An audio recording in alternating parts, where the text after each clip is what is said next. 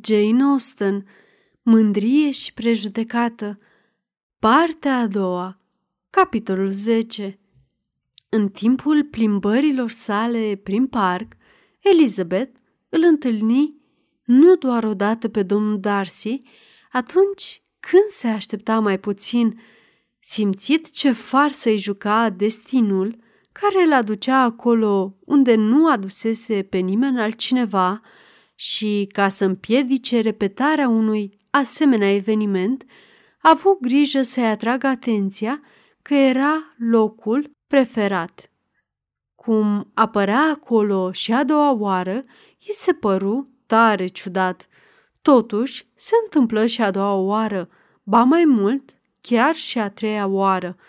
Părea o răutate premeditată din partea lui sau o pedeapsă voluntară, căci în aceste ocazii nu se mulțumea să-i adreseze doar câteva întrebări, urmate de obișnuitele pauze săcăitoare și apoi să plece, ci se simțea dator să se întoarcă din drum și să o însoțească. Nu spunea mare lucru și nici ea nu se străduia să tacă sau să-l asculte prea mult. I se păru totuși ciudat că la cea de-a treia lor întâlnire îi adresase niște întrebări neobișnuite, care nu aveau nicio legătură una cu alta, anume dacă îi făcea plăcere să stea la Hansford, despre pasiunea ei pentru plimbări solitare și care era părerea ei despre fericirea doamnei și domnului Collins.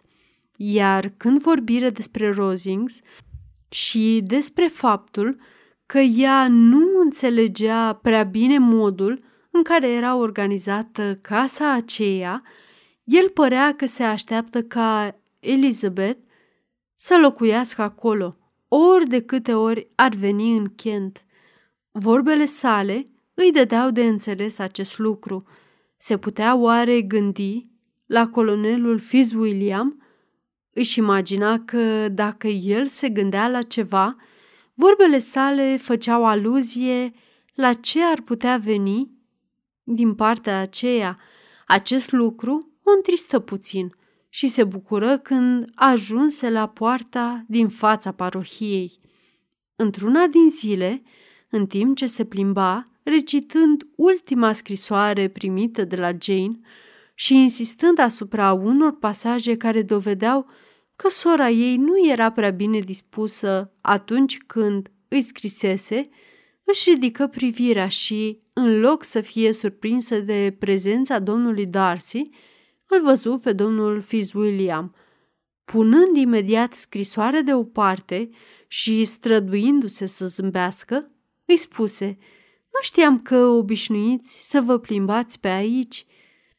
Făceam un tur al parcului," răspunse el, așa cum fac de obicei în fiecare an și intenționez să-l închei cu o vizită la parohie. Mergeți mai departe? Nu, ar trebui să mă întorc. După asta, se și întoarse și merseră împreună spre parohie. Chiar plecați sâmbătă din Kent? întrebă ea. Da, dacă Darcy nu va amâna din o plecarea, sunt la dispoziția lui el aranjează acest lucru după bunul său plac. Și dacă nu este întotdeauna mulțumit de aranjament, are cel puțin bucuria că a putut decide. Nu cunosc pe altcineva care să se poată bucura mai tare decât domnul Darcy, care puterea de a face ce vrea. Îi face mare plăcere să-și urmeze propria viață, răspunse colonelul Fitzwilliam, dar așa facem cu toții, doar că, spre deosebire de alții, el are și mijloacele necesare, fiindcă este bogat, în vreme ce alții sunt săraci. Acum sunt subiectiv.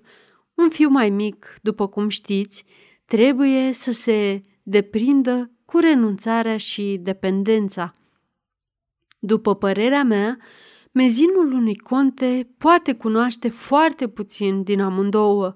Acum, serios vorbind, ce ați știut dumneavoastră vreodată despre renunțare și dependență? Când v-a împiedicat lipsa banilor să mergeți oriunde ați fi vrut sau să obțineți orice v-ați fi dorit?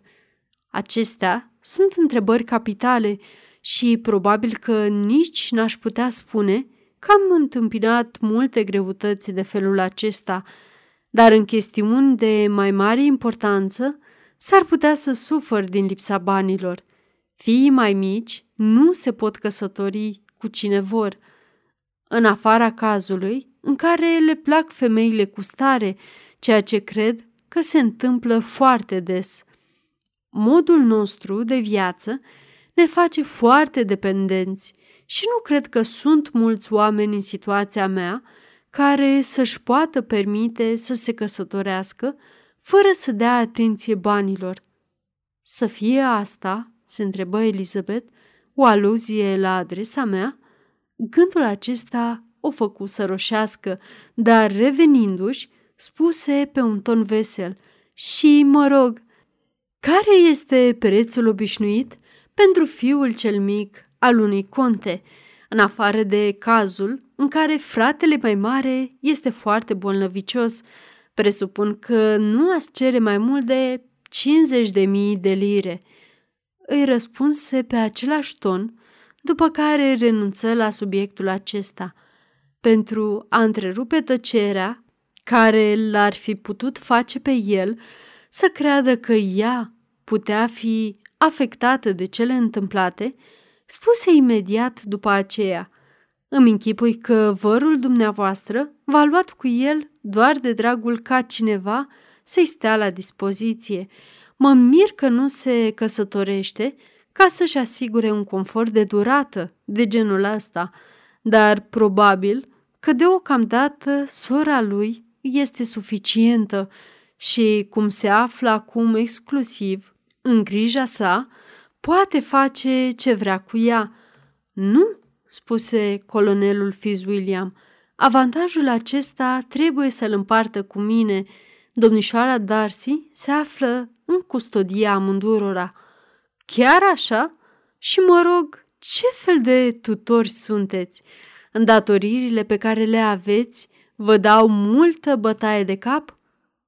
De obicei, te descurci mai greu cu tinere domnișoare de vârsta ei și dacă are cu adevărat caracterul unui Darcy, s-ar putea să-i placă să facă numai ceea ce vrea. În timp ce vorbea, observă că el o privea cu seriozitate, iar felul în care a întrebat-o imediat de ce i s-a părut probabil ca domnișoara Darcy să le facă probleme, o convinsese că, într-un fel sau altul, fusese aproape de adevăr.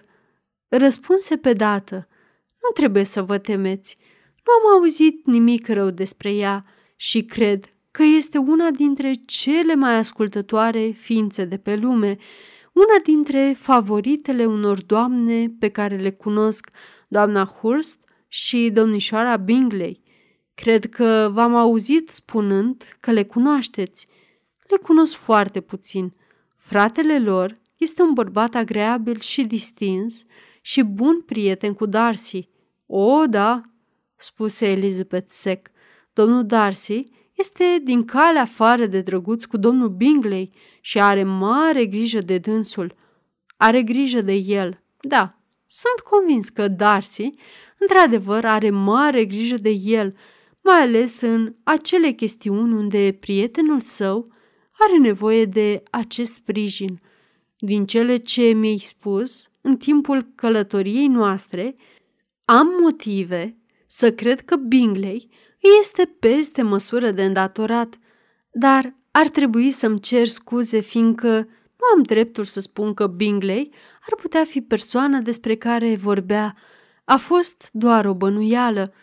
Ce vreți să spuneți? Este o situație despre care, cu siguranță, Darcy nu ar vrea să afle toată lumea, pentru că, dacă ar ajunge la urechile celor din familia domnișoarei, nu ar fi un lucru prea plăcut. Puteți conta pe discreția mea și nu uitați că nu am prea multe motive care să mă facă să cred că ar putea fi vorba despre Bingley.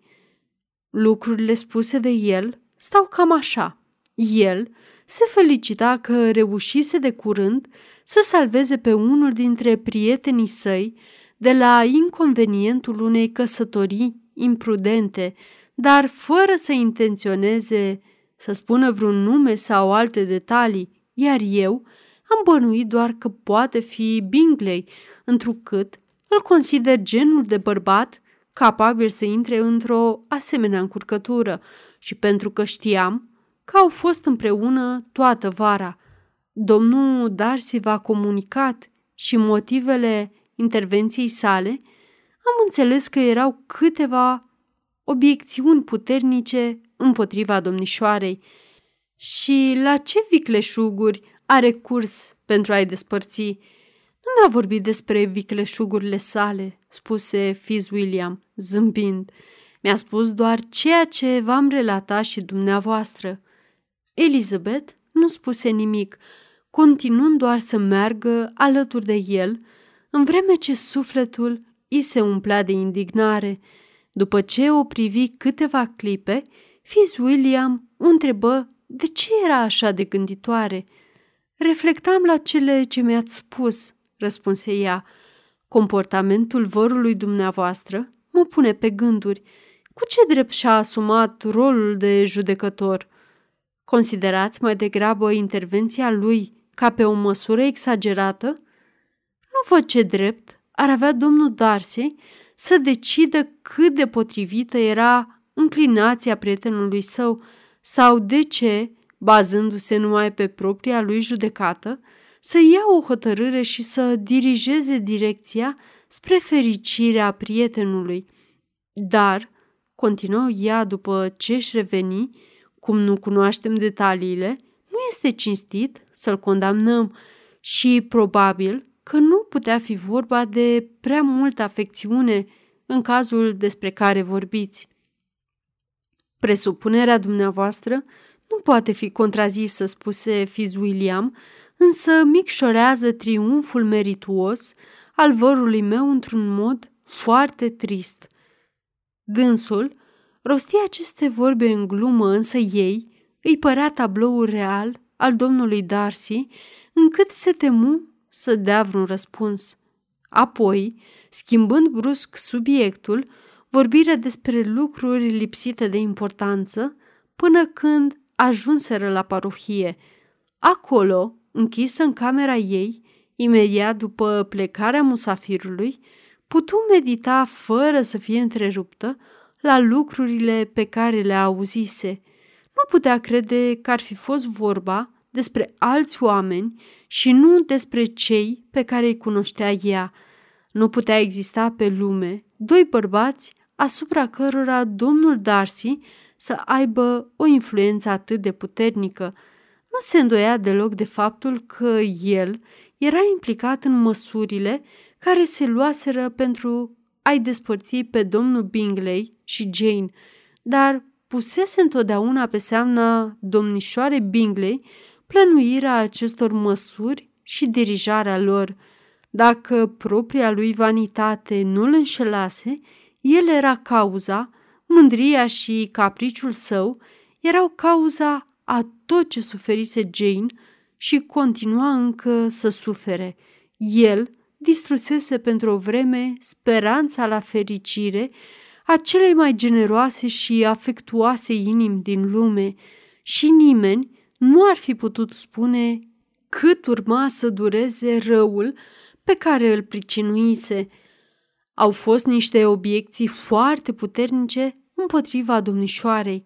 Erau cuvintele colonelului Fitzwilliam, însă aceste obiecții puternice se refereau probabil la faptul că ea avea un unchi magistrat la țară și altul negustor la Londra. Lui Jane, își spuse ea, nu-i se poate aduce vreo obiecție, este bunătatea și drăgălășenia întruchipate.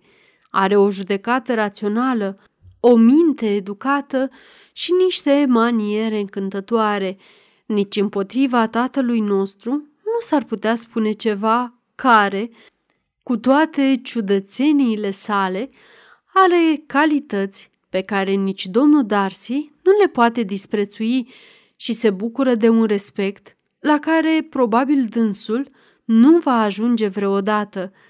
Gândindu-se la mama ei, încrederea îi mai scăzu, nu voia să admită că asemenea obiecțiuni ar avea vreo importanță pentru domnul Darcy, a cărui mândrie, era convinsă, ar fi fost mai grav rănită de absența unor rude importante în familia prietenului său decât de lipsa înțelepciunii.